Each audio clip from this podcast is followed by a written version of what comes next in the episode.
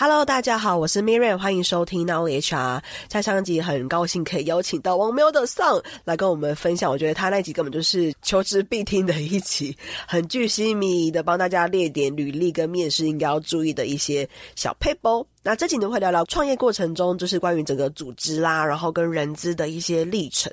首先，我想先好奇，因为汪喵就是现在是一个三百人的公司，那一定啦，你们一定有自己的 HR。那到底有多少人在这个人资部门？然后他的方选分工大概是怎么分的呢？是我们现在我们努力在找啦，现在目前是四个人。对，其实我觉得远远不够。对，然后持续在征才中，这样做个小广告。那我们的 function 其实分布的方式，像招募的部分来讲的话，我们现在目前是配置一位，呃，内部的这个员工关系是一位，然后有一个是专门负责职涯，对的的部分是一位，然后还有另外一个是比较多负责比较偏人事的部分是一位这样子。职涯蛮特别的，他的工作是什么？他职涯的部分，因为其实二十二个部门要去盘点每一个部门它的这个职涯地图，然后就去符合这个产业的，oh. 对，然后去去思考好所谓的诱因设计，还有所谓的教育训练，其实是一个非常非常大的工作，了解非常困难。Okay. 嗯、所以我理解他是比较偏人才发展，就是这个人下一阶段要去哪里的这个位置。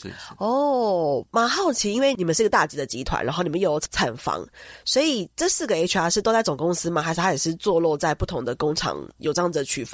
是，其实现在主要是总公司跟工厂两边会会会跑，对，因为其实我们的交通的路程大概四十分钟，所以其实还在可以忍受范围内。是，像招募他常常就要去支援啊，然后、哦、然后员工关系也要去支援啊，两边处理，其实。其实工作量其实是是蛮辛苦的啦。嗯，哇，大家赶快看他们的一零四，然后赶快准备你们的灵魂，这样对 对，欢迎对对对对对对，看起来会非常非常的有很多的职缺跟机会在里面。嗯、那也好奇，就是你们一开始的时候，到是哪一个阶段会开始想要找一个 full time 的 HR 进来？就是发生了什么事情？找一个 full time 的 HR 跟找一个 full time 的人，对新创公司来讲是很接近的，它的逻辑。所以当时我们的思考方式是我发现，其实我当时一直不知道什么时候该找下一个人，就后来就想通了，就是我找下一个人的时候，就是我几乎可以把他的工作塞满。对，那如果没没那么严格的话，就是能塞满百分之七十。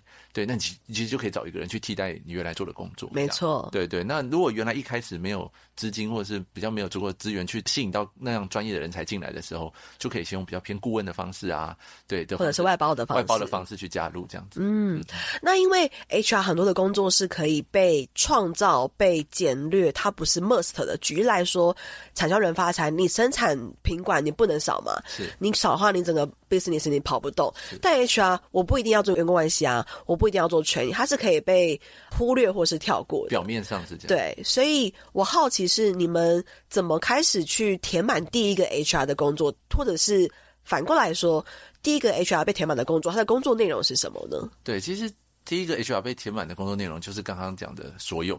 就是哦，所以一开始是以前我做所有嘛，然后说我跟着他一起做所有，对，所以要招募对吧？那也要管说他在这个劳健保的投保啊，然后 onboarding 的时候对吧？那整个的体验流程，对他到的时候怎么样子接他上来，确定他不会找到地方，然后他坐到位置的时候可以确认他的文具跟那个欢迎的东西每个细节，那他的这个体验旅程是不是非常的印象深刻，就会让他感受到。被爱、被感动，对不对？那被在乎，那我觉得这个就会是在每一个接触点的时候，这个第一个人质跟我，我们就一起把这些细节全部做好，这样。哦，对，所以听起来是你们在还没有第一个 HR 之前，你们就很在乎每一个 HR 执行的细节了。是是。哦，是什么样子的契机开始去在意？因为举例来说，像刚才讲的入职体验，从他拿到 offer，他进到办公室，他进到他的座位，他的座位有没有被打扫？抽屉是不是有前人的遗物？对，是有灰尘，是不是有灰尘？有没有准备卫生纸？就是这些细节比较少，是 CEO 或是 founder 会去。做的，或者是去交办别人做的，所以也好奇什么样子的原因，你们开始会去注意到，或是会去把它捡起来作为你的职责之一。是，所以其实我觉得这个是公司的文化，就是我们本身就是这样子，我们很在乎每个人的感受。对，就是我们很在意跟很在乎每个人的感受，也很也很在意这段的回忆，所以我们会希望在每个接触点的时候，我们是不是真的有用心把这些细节给尽可能的照顾好？哦，对对，所以我这边举个小例子，就是像我们之前的那个，我们在感性上就会想要做这个茶水间的这些零食啊、饮料，像我们的泡面有所谓的满汉大餐啊，有这个花雕鸡面啊，哇，很好哎，还可以啊，就吃到饱这样。对，可是。当平常在做这件事情的时候，其实我们也不知道说到底做这件事情在理性上来讲，它到底有什么根本上的意义。对，只是感性上想要多照顾一点，但只是后来我们就开始想清楚，发现其实人之虽然一定会有一些可能比较破碎，对对，甚至比较 routine 的一些事情，可这些事情每一个接触点其实都是在贯彻公司的这个价值观，像是替人着想啊，做得更好，追求极致，其实是透过这些接触点，因为我们服务的是我们的伙伴，让他感受到。公司是真的是一个这样的公司，对，所以它是一个呃公司文化价值观的传递者，对。那当他赋予这样的使命，跟他认为有这样的意义的时候，像我们在做这个茶水间，当时的那个人资伙伴，我觉得他做得非常好，他就放了一个白板。在那个茶水间的柜子上，然后你可以在上面去写许愿，说：“哎，我其实想要什么样的饮料啊，什么样的食物，甚至可以写吐槽，什么东西不好吃，甚至可以写投票，都可以。”那我觉得这个这边传递的价值观就是，不是人资或者老板说：“哎，已经给你吃什么了，哎，已经有了就不错了啊，你不不想吃你闭嘴。”而是不是这样子，而不是我想买什么你就吃什么，而是它是一个双向的沟通。对对，所以后来他又再多设计什么？他多设计了一个我们叫树洞，树洞，嗯，树洞，对对对对。树上的洞有一个树洞，那树洞的意思就是它是全匿名的，我们保证匿名，我们只怕听不到你的声音，我们叫做坏消息传递的速度决定团队的好坏，对，所以我们就透过这样的方式，尽可能去倾听伙伴的声音，然后在这个过程中里面，让伙伴感受到他被在乎、被爱，因为团队越来越大的时候，其实是很难让每个伙伴对于管理层都很信任，对对对对，所以所以当发生这样的情况的时候，其实我就会形容它很像是一个森林。它当这个森林它发生大火的时候，如果它很干燥，它会野火燎原。对对对。可是当伙伴感受到他被在乎、被爱的时候，其实环境会很湿润，它烧不太起来。对对，所以我觉得这其实就可以很核心的去增加信任跟向心力。对，那我觉得我们更找到了，哎，其实我们在感性上虽然原本就想在乎每个人的感受啊，这这些在感性上我们自己认为的价值跟意义，可是在理性上其实他也可以找到一个很好的答案。这样。嗯，哇哦！我刚才突然想到，我有一个伙伴，他可能最近会从台南搬到新竹，哈哈，或许会是马上可以就是就是直接 apply 你们公司的 HR 这样子。我非常缺。我觉得他很棒的是就是。用森林这个比喻，因为其实新创很容易遇到，因为新创的 member 相对都比较年轻，所以当今天有一个人他散播一个负面情绪的时候，就真的很像是一把火，然后会燃烧整个部门，然后就会有连锁效应。哦，这个部门一个人离职，然后开始负面，就哦我也要离职，然后就是一个很可怕的状况发生。对，所以我们都会说把人分成四种，一种叫纵火，一种叫煽风点火，一种叫旁观，一种叫灭火。对对对，我也会分享说，哎，你是是团队中的。哪一种人？哇，纵火的很可怕哎！对啊，对啊，对啊，所以哇，当就会比较湿润的情况下的时候，旁观跟灭火的人就会比较多一点，嗯，对，然后煽风点火人也会少一点，相对是比较安全的一个环境，是是，比较是老板不会这样吧？你你可以在树洞讲，看你跟老板讲，他他会改变的，对啊对啊，你看这些，对啊，我觉得没有问题的，这样。等于说，其实 HR 还是要时时刻刻关注那个公司的湿度够不够安全，还是太过干燥，有可能随时都会发生很可怕、无法预料的后果。对，连锁效应，哇，非常的可怕。我刚才听到一个还蛮关键，是你们的文化是照顾别人、追求卓越，还有一个是主动找到问题跟主动解决问题。哦，所以这三个是你们就是集团目前核心的一个文化。是，是 OK，照顾。别人那个的往下延伸是赋能团队。哦，那这个文化是什么时候开始定义的？因为有些新创，像我们采访巴莫，他们是创办人创办的第一天就定了他们的核心价值。那有些可能是哦，当公司已经可能到三十个人开始需要的时候，才去思考核心价值跟文化。所以也好奇，以汪妙来说，你们是什么时候开始定这三个就是文化的？是，其实这三个主要的这个价值观是在团队越来越大的时候，前面来讲，像刚刚的那些基本的利他，这些其实都是。我们内涵的，只是没有特别写出来。一开始是一个人活得像一个团队，然后接下来是一群人要活得像一个人。对对对，就是手脚要要能协调协调什么的，大脑啊什么都不容易。那其实就需要价值观，所以我就发现价值观是一个在碰到困难决策的时候做跟不做的标准。哦，对对，所以就会提醒伙伴说，当你碰到你难以下决策的时候。回想一下我们的价值观有没有违反？对，有没有就是这个价值观应该是选择做还是不做？这样，对对。那那我觉得这样的话就比较容易活得像一个人。哇哦！所以这件事情是在破百人的时候才定的吗？其实大概三四十个人的时候，我们就发现哇，这个部分因为以前原本是会耳濡目染。就看到我们本来就是在这样做做决定跟做决策的，所以好像不太特别需要去讲，大家就会做差不多的事情。可是当超过三四十个人的时候，我觉得就会开始被稀释，就需要比较好的去贯彻。这样哇哦，很棒很棒。那也好奇，就是因为刚才要说，当今天有七成的工作可以填满这个 HR 的时候，你就找到了第一个 HR。所以你还记得当时是人数多少的时候，或者是规模多大的时候吗？还记得吗？还记得，其实当时大概二十几位到三十位的时候，我当时就觉得快爆了，因为我们做的很细，对，就感觉得出来，就包含了那个电脑要帮他灌好嘛，灌好了以后，它的开机的画面的桌面，然后跟它的每一个 Word 啊这些，它的软件就是灌好，还有它的这个使用说明。的分享，就这些细节，其实对，还有包含他在我们我们会有一个通识课跟这个所谓的呃专业课。那通识课我们会有三到四堂的通识课，是有一些是我录影的课，一些是呃现成的课。然后我们会有一个比较完整的学习表单。那这些过程中里面，我们还要确保，我之前看的很难过，是伙伴他没有戴到耳机，但我们有提醒要戴耳机，所以他是用眼睛看那个文字，可是他没有耳机在学，在在听课。那我当时就觉得，在旁边的伙伴，包含他的主管，其实都没有意识到。那我们就觉得哇，在这个体验旅程上，因为他也不好意思问，对，他就是他自己没带嘛，对。那我就觉得，在把伙伴的这个体验做到确保这件事情，我觉得是真的很可耻。这样，对对对，包含我自己。所以像这些部分，其实就需要很多的心力跟一个很好的 SOP 跟流程方法去落地。那就需要一个专职的伙伴，更细的、更好的去不断的去迭代、去改进。这些都是在二三十个人的时候就已经有的嘛，包含刚刚提到的通识课跟专业课。当时还没那么完整。只是就有雏形了啊、哦，可能听一两堂课啊，两堂课啊这样子，然后我会带内训嘛，对，会会分享公司从哪里来，我们要去哪里，我们的关键的诀窍是什么？因为我们是一个大学毕业就创办的公司，所以其实我们等于什么都不会，在那个时候就就只会念书这样。那样的情况下的时候，我们就分享我们到底是怎么样子尽可能的学得又快又好，然后可以做的比，就我们常常会问自己，就是我们做跟别人做差在哪里？对，我们这样做跟菜鸟做差在哪里？对，其实刚刚面试也是，就是它都是解决问题的能力。就我们做跟别人面试差在哪里？我们如果这个身为新创有资格存在的话，那是不是我解决问题的能力要比那些有钱、有资源、有人才的这些公司比他解得好五十 percent、一百 percent？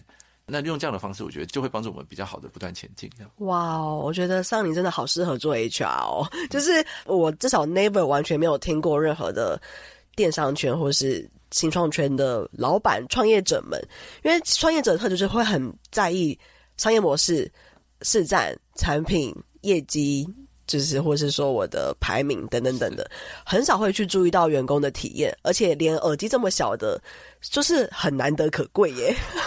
我觉得第一阶段的时候比较容易看外面多一点，可是其实公司真正的产品不仅仅是产品，真正的产品是组织跟人。对，如果有一天我们的产品是打造一个非常好的公司的组织跟人的时候，其实我们想要解决什么问题，我们看哪里就可以打哪里，而且可以解得特别好，可以把价值服务好，把把顾客服务好，这样。哇哦！所以你们是不是在跳 HR 的时候也会很严格？听起来，如果你自己本身对于就是 HR 的不能说专业是 HR，因为知识其实你想得很透彻，也很很远，所以我猜想你们只有四个 HR，是不是因为都很难录取呢？其实他们会特别痛苦啦，因为我们跟业界的 HR，我们常会问他说，他说他办了这个二十几场的校园招募会，对对，然后就也非常资深哦，然后也非常有热情，眼睛发光这样。可是我问他说，诶，那这二十几场的过程中里面，你从前面做跟后面做差在哪里？你有没有觉得特别优化一点？想法的不同，觉得怎么样做诀窍比较好，或者可么？可是你会发现，他比较停多停留在哦，就是办完了二十场，对，问了以后他懵掉了，对对对。可是这样的人好不好？他们其实没有不好，只是他原来可能没有这个习惯，对对对。那就会尽可能的问他，然后尽可能的看他是不是一个喜欢这样的环境的人。有些人不喜欢一直被问自己为什么，然后被问为什么，对，然后然后有些人会觉得我为什么要越做越好？这样子 OK 啊，那这种就也是比较不容易在工作里面会有灵魂嘛，对对对，所以这也都是相辅相成的这样。理解，等于说他没有一个去改进或者是追求卓越的精神跟态度。对，就他在做的更好一点的时候，可以感受到那个乐趣。对，就如果没有的话，他就会觉得我都在做一样的事情，这样就好了。对啊，我为什么要做的更好？对啊，为什么要把别人照顾好？对。就像是我们 Podcast 从第一集到一百多集，我也会觉得都是在做不一样的事情，因为都会一直不断改变跟调整，再看它的成效如何。哇哦，非常的有趣。那刚才提到说自己对于就是其实有发现你对 HR 的标准或是期望其实还蛮多的，所以也好奇以这样子的，就是以你出发来说，你觉得 HR 要有哪一些硬实力跟人格特质呢？哇，硬实力跟人格特质哦，除了刚刚讲到的那些呃利他什么的，那我觉得他可能在读空气的能力要特别擅长。那但读空气的能力怎么去判断？有些人真的没有敏感度哦，但没有说这样人不好，他就是特质不同这样子。那读空气能力当然也是可以培养嘛。那我们在面试的时候，像我们也会喜欢问一个是他怎么去说服人。对，举个例子，我今天可能吃的是干饲料，那我问他说，那你要推荐他吃？吃到湿食作为朋友，对，你要推荐他吃生食或吃主食罐，对，或者吃冻干，那你会怎么样跟他推荐？对对，那其实其实大部分碰到的状况就是他会噼里啪啦的直接讲说啊，我跟你讲啊，这个生食比较好啊，这个湿食比较好啊什么的。可是他没有先去倾听，他没有去倾听说哦，他需要什么或什么。那当有这些的习惯跟动作的时候，我觉得他本身的内核是已经有这样的能力。对，他甚至会去，就我们会扮演角色嘛，对，所以扮演角色，我们会去让他感受到他现在的状态是比较烦躁的，他到底有没有想听你讲或各种，他有没有意识到？对，那其实这些我觉得都会是，我觉得身为一个人，在专业上面来说，我们希望他一定是相对起来可能比较高敏吧，就是比较能够对。可是高敏的缺点就是，当然他有些他的副作用会比较难去克服了。那另外一部分就是他是不是有方法？他有天分了以后，他有他有一些天赋，他原本就会的情况下，你问他说：“诶，你怎么样去把人做分类？怎么样去辨别他是不是好？你会问哪些关键问题？”像我举个例子，像他其实是个方法。像举例来说，像我们租房子好了，那假设一句问题都不问房东，一进到房间第一件事看什么？对，一句问题都不问房东。对，你进到房间以后，你要看哪些细节？你会知道这个房东能不能租？马桶，马桶，哎，为什么？对，因为马桶的干净程度、排水程度、漏水渗水是，就是完善程度，应该可以看出来这个房东有没有在维护这间房子。是，哎，对，这个，对，这就每个人有一些诀窍跟细节。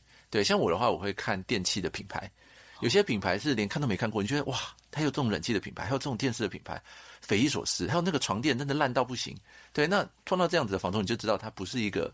替人着想的房东，他就是，反正我就给你一个最烂最便宜的，啊，你耗电那是你的事，你用不好是你的事。那我们那时候有碰过那种用大金的，对，我问他说，哎、欸，冷暖空调这不会太贵吗？他说，因为你们这样用起来比较舒服。哦，那那如果是这样的话，我觉得就会是一个比较好的情况。这样，所以像这种就是有框架的，可以把像 MBTI 去把人分类，然后他可以讲出很多，哎、欸，那看哪些细节，那我就会请他，就我我通常会问一个问题，就问他说，哎、欸，那你觉得我现在？在这场的面试过程中里面，你觉得我还会担心什么点？对，对我可能在意什么点？我可能担心什么点？我觉得看他不一定要讲对，可是要看他分析的逻辑跟框架。他如果有一有一套比较完整的方法，他前面有天分，然后这边有完整的方法，我就觉得，诶，其实是一个蛮好的人才。这样。嗯，所以我听到的是从上的角度出发，对于 HR 可能应该要有的一个特质就是。读空气，那读空气是可以把它解释为，你除了去解决事情之外，你有没有照顾到人的情绪？对，就是有些他只看结果，只看事情，可是是什么原因引起了他做这个事情？那你去把背后的那个驱动力给找出来，或者他能感受出来，对，他能知道说他讲的这个其实是表面的原因。对，那其实这个我觉得都会是人资这个专业上面很强、很需要的软实力，很需要的。对，对我可以举个例子，就是有一次我有一个客户，然后他就说：“哎，A 员工跟 B 员工，A 员工已经快要离职了，B 员工跑去帮 A 员工做他要离职之后的事情。举例，A 员工可能离职之后要做网拍好了，是 B 员工在上班时间帮 A 员工做网拍的图，是，然后被老板发现，老板就跟我说：‘哎你知道怎么办？’就是老板。”第一个想法是他想要记 B 员工大过或小过之类的，因为他在上班时间做别的事情。然后我就跟老板说，可是你不觉得他的感觉就是他好像不晓得怎么拒绝 A 员工？如果一般 HR，因为这个案例我很常拿在我们的人资课里面去跟人资伙伴分享，就是有时候 HR 会很执着于解决事情，这个事情是老板交付你去。决定你要记这个 B 员工大过还是小过，你要怎么处分，或是我们员工守则是否要规范上班时间不能够做实事。但如果你会读那个空气，你就能够发现，诶，B 员工好像是不晓得怎么拒绝 A 员工的请求，或者是他是受迫于人际的压力，或者是一些。问题，对，找到那个原因。对，嗯、所以我大概就刚才上讲那个读空气，我直接讲到就是这件事情。因为在课堂当中，我举这个例子，八成都是说工作规则有写这个吗？就是会很执着于法令规则或者是管理跟制度。嗯、但是读空气它是一个很随机，不晓得为什么会这样，可是你要能够去臆测或者去寻找、去联想的一个就是环节。嗯，那第二个是刚刚提到，就是方法这件事情。刚才上举的比较多是看人的方法是吗？就一些辨别辨别的方式。对对对，嗯，所以你会很重视这个 HR 会不会看人？呃，如果是招募的话，哦，对，那如果是内部关系的话，当然更多就是他在本质上是不是一个喜欢去照顾人？那另外除了照顾以外，他是不是那个照顾有分成一种是他会强迫把他觉得好塞在别人身上，这种也不行。可是他喜欢照顾人以外，他对于这个每个人，就算不应该很熟的人，他的痛苦他是很在意的。因为有些人是不会很在意的，甚至连对家人、对朋友他也不在意。我讲极端的例子，对对。那我也希望。这个合作伙伴他在公司里面，他其实很在乎、很在意每一个人他的感受，对对。那如果是这样的话，他去做内部的关系的时候，我觉得他本质上就会做得特别好，因为他觉得这件事情很重要、很有意义。就是比较有同理的一个人这样子，嗯。那刚才讲完就是人资的一个人格特质之后，也好奇就是对于你而言，因为现在你也掌管这么大的一个集团，然后你本身除了就是你的其他的产销人发财管理之外，也看得出来你在于人管这块你有很多的琢磨跟看法。你对于 HR 会有哪一些期待呢？对，其实我对于 HR 期待随着团队越来越大的时候，反而越来越少哦。对，我讲一下原因，因为人资是一个非常，我觉得说是公司最重要的核心部门之一，就不为过，是其实是最重要的。这样，那在这样情况下来讲，他的专业很多。所以其实专业切的比较细去处理，可是那个本质上面是不是一个这样的特质的人或那个价值观，这个是没有办法改变的。对，所以有些进来的时候，他可能会比较死板，就是他的想法。问他说：“诶，那他这个人，只可能当了五六年，他觉得他比较大的进步跟进进展是什么？”他可能会分享说：“哦哦，我把原来的这个流程制度把它写成 Excel，然后让它更快一点。五六年哦。”我说：“那除了这件事，还有没有其他的？”他说没有了，对 对，如果是这样的话，我我觉得就会是一个比较担心的，所以反而在要求上来说，虽然看起来他要求比较少，可是那个要求其实是我觉得相对起来是非常难能可贵，比较比较困难的，嗯，对，而不是一些硬的技能。OK，所以又会扣回到前面你提到，就是对于 HR 来说，对你而言，它是一个价值观或是文化的 shaper，就是它是一个塑造跟传达的，所以这个期望听起来。没有哦，我下面打一集啦，就是该做的都已经做了，但是其实更大的那个期望目标是，真的公司的整个文化是 HR 的使命跟很大的一个任务。对，哦，很不容易，虽然说只有一个，但是是很艰难的一个任务。OK，那如果我们讲在实际的营运上来说，你觉得 HR 对你有哪一些帮助？举例来说好了，像。以我自己来说，我可能过去对于企业主的帮助是，我能够帮他辨别他需要哪一些职缺。就刚提到的，有一些企业主可能是他不晓得到底这个工作能不能塞满百分之七十，他就会乱请人，是，然后就会请来这个人，这个人没什么工作要做，他觉得说这个人好闲哦，然后开始就是针对他，但根本不是他的问题，是因为你本来就没有设想好他的工作规格，对，所以。在你的经验上，你觉得 HR 在你的整个营运上有哪一些实际的帮助的故事？是，我觉得其实最印象深刻的是，当年我们有一个伙伴，他我觉得他非常有灵魂，然后也非常非常爱毛小孩，然后进来一起工作。可是他连续两到三季的考绩是 C 减，就是最后命名的就到最后吊车尾这样。那我当时觉得他很认真、很努力在工作，可是他的结果其实非常的的差劲跟可惜。那我当时想说，他的态度是对的，价值观也是对的。他问题如果他的智商没有问题，那有智商问题的就是我们。我当时一一直没想到说他到底可以怎么样把他放在对的位置。对，那那当时我觉得在那个 HR 的那个专业的伙伴，对他的敏感度或者他对于世人的部分，其实比我强很多。对，他当时就觉得，诶，这样的的伙伴来讲，他其实不太擅长去做这种企划类型，可是他的服务精神非常非常好。对，所以他后来把他调来当我的的特助跟秘书。对对对，可是他调来以后，他的几乎每一季的考核都是。B 加跟 A 减，对，我就发现，其实有时候可能从管理层的角度来看，很容易可以怪别人说啊，这个年轻人不好用啊什么的，对，就可以用可以讲一些这种这种词。可是，可是可能不会去检讨自己是不是真的找到这个人美好的地方、优点的地方，把它放在对的地方，而是好像一直看人家的缺点，然后然后去说人家怎样怎样，自己最聪明这样子。对，哇，真的能够教会我蛮多的啦。听出来上也是一个很在乎员工的人，嗯、然后也扣回到我在上个月有写一篇那个量力而为的文章，嗯，就这个故事是这样子，就是某一天 HR 的群组传了一个算是问题。反正结论就是，很多的 HR 他会想要之前的是很努力但是会搞砸的员工，然后我就很讶异，因为我应该会先之前不努力就是又会搞砸的。那这个 HR 的伙伴论述是：如果你很努力，但你会搞砸，你就是在拖车尾。对。然后这篇文章呢，IG 下了大概有一两千个赞，触及应该有破三万，就是破我的原本的追踪数。是。就有留言有人说。这个搞砸应该是老板没有把它放在对的位置吧？嗯，对，所以我觉得刚才上的分享，我直接哇，原来真的会有老板检讨自己是不是把员工放在对的位置。一定要啊，要每天检讨自己，因为其实真的创业以后发现每个人都是我大哥，但，我要拜托每一个人，然后在乎每个人说，哎呀，还好吗？就是有没有什么需要注意的？不管是内部的伙伴，甚至外部的供应商啊、客人，其实都是对，就是你把这些都照顾好的时候。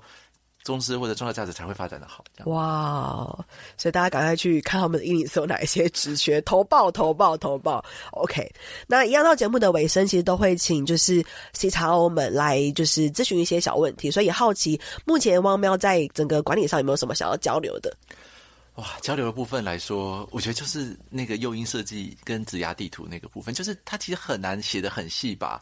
而且第一个是环境也会变动嘛，我们已经打掉重练写了好几个版本，可是怎么写都觉得好像很难写得精准。那另外一部分是因为我们团队成长很快，所以其实呃所谓的管理的这种这种软的技能，到底怎么样子把他们教育训练，让他们变得是一个比较好的合格的主管？像我自己都觉得我还不是一个合格的经理人，其实还有很长的一段路。对，那。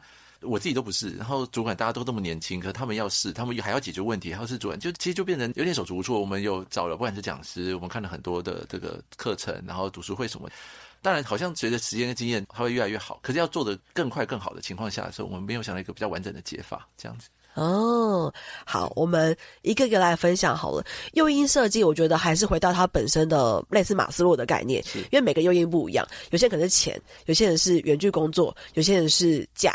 对，所以可能要去更看它这个。我们如果不以人的个体来说，我们以职类来分，你工厂的诱因一定会跟企划是不一样的，所以还是要看它这个职类大概的一个诱因会是在金字塔的哪一层，那去做相对应的设计。它是要追求晋升的自我实现，还是要追求稳定的加薪跟个稳定的晋升，不太一样，所以就会比较是 focus 在。金字塔的部分，那再来刚提到就是职涯地图这件事情，因为我一直蛮强调，我也常跟我的客户们说，就是电商你不断的在成长，其实还没有到一个平原的，就是那个阶段。如果我们讲这个企业成长周期，所以这时候如果你去规划整个 career 地图，它一定不是 must 的。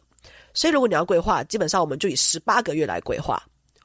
就像是我以前在新创找人的时候，我们都会看这个人如果十八个月内他能够做什么事情，我们不考虑他十八个月后要做什么，因为地卡可能不在了。是 对。那再就是十八个月后，我整个生态、我整个市场、我跟整个网络红利可能都不一样，我可能不需要这个职缺。所以在规划地图的时候，其实你只需要规划十八个月，你不需要规划他三年后要不要当主管，因为三年后就超过十八个月。所以如果你们有一个时间范围限制的话，我觉得在做这个地图的时候，相对会比较没有负担一点。是，对，因为想要一次做太完整，对，因为你们不是。就是很长青的大企业，也不是就是规模已经很固定的，没有再继续扩张的，就是那种团队。所以基本上你们没有一个路线是固定的，还在不断的变动。所以就以十八个月，我觉得这个时间，我觉得是比较好去规划的。十八月可能就会拆成三个六个月。假设六个月是第一个阶段，那可能在第二个六个月，可能会有不同的 training，不同的轮调，就是以三个阶段来去做规划。然后再来是主管这件事情，真的是全台湾所有企业主的痛，然后我现在其实我一律的建议都是送去外面做培训，因为像上一季也听过，比如说 AMA、SOP，那这些都是对对对，这些都是对你们来说是最好的学习的渠道，因为是社群，是，所以这种没有答案的。管理技巧，我统一都认为社群是最重要的。是，就是你不管上任何的课，你没有同才，你没有分享，你没有实物，你没有同经验，其实它不会有任何的作用。目前大概是这个小小的经验分享。嗯、对，我觉得今天很棒，就是再次认识一个超级棒的 CEO。然后我们会把我们的促销资讯，还有把阴影师放到我们节目资讯栏。那我们下期见喽，拜拜，拜拜。这堂招募漏斗不只是课程，也是一套诊断招募绩效的工具。它将成为你的小百科。每当遇到真才困境时，你可以在这堂课当中找到解决方法。初入人资领域，不晓得如何展现你的招募能力吗？你有招募时效与绩效压力，想要找方法来让你喘口气吗？不晓得如何诊断招募困境，找不到突破点，想了解更多业界的新做法吗？不用花上万元请顾问，这堂课程让你轻松获得数据分析能力，自行诊断招募困境。